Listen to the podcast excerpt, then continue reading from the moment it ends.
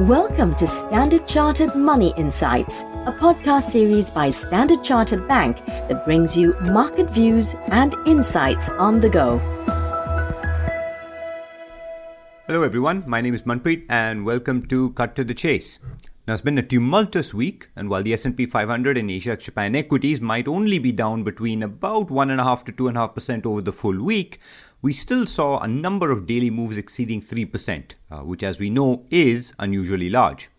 Now, is this week likely to be any calmer? The answer, as always, is likely to sit in the data. The first thing we'll be watching this week is inflation.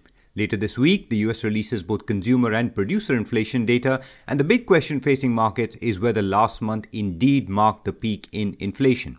Now, consensus is looking for a US CPI inflation number of 8.1%, which, while still high, is down from the 8.5% peak last month.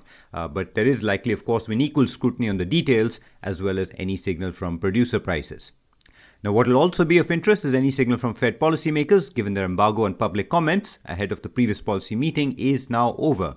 Last week, Fed Chair Powell's ruling out of a 75 basis point rate hike brought at least a day's relief to equities and bonds, but that has thus far proved short lived given markets appear unconvinced that the Fed will successfully achieve a soft landing.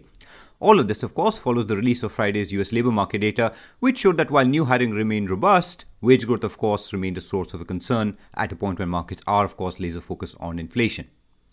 Now, that's in the US, of course, but this week in China is also set to release quite a bit of key economic data. Today, you know, new loans and money supply data set for release, and recall this is important because of how it offers greater insight into credit growth. Uh, given this is where we're seeing some improvement, uh, albeit in a data point that does impact growth and markets positively with a lag of a few months. Now, late in the week, China is also set to release its own consumer and producer price inflation data. CPI inflation is likely to be less of a concern than elsewhere in the world, uh, given consensus is only looking for a 1.5% year on year inflation number for April. But producer prices are likely to be watched much more closely for any signs of a spillover from zero COVID policies and their impact on supply chains.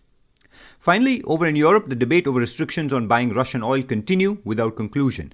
Thus far, the EU proposal calls for you know, the European Union to stop buying Russian crude oil six months after adoption of the measures and to stop buying Russian refined oil products by year end, albeit with exceptions for some countries which have been offered more time uh, to adjust. Now, the proposal currently remains blocked, most so by Hungary, which said it would need up to five years to move away from Russian oil dependency. Nevertheless, oil prices continue to grind higher, with WTI at about $109 this morning, and we continue to expect this gradual move higher to extend as restrictions on Russian supply continue to tighten, arguably a positive outcome for energy sector equities, which, as we've noted several times last week, continues to be a favored sector.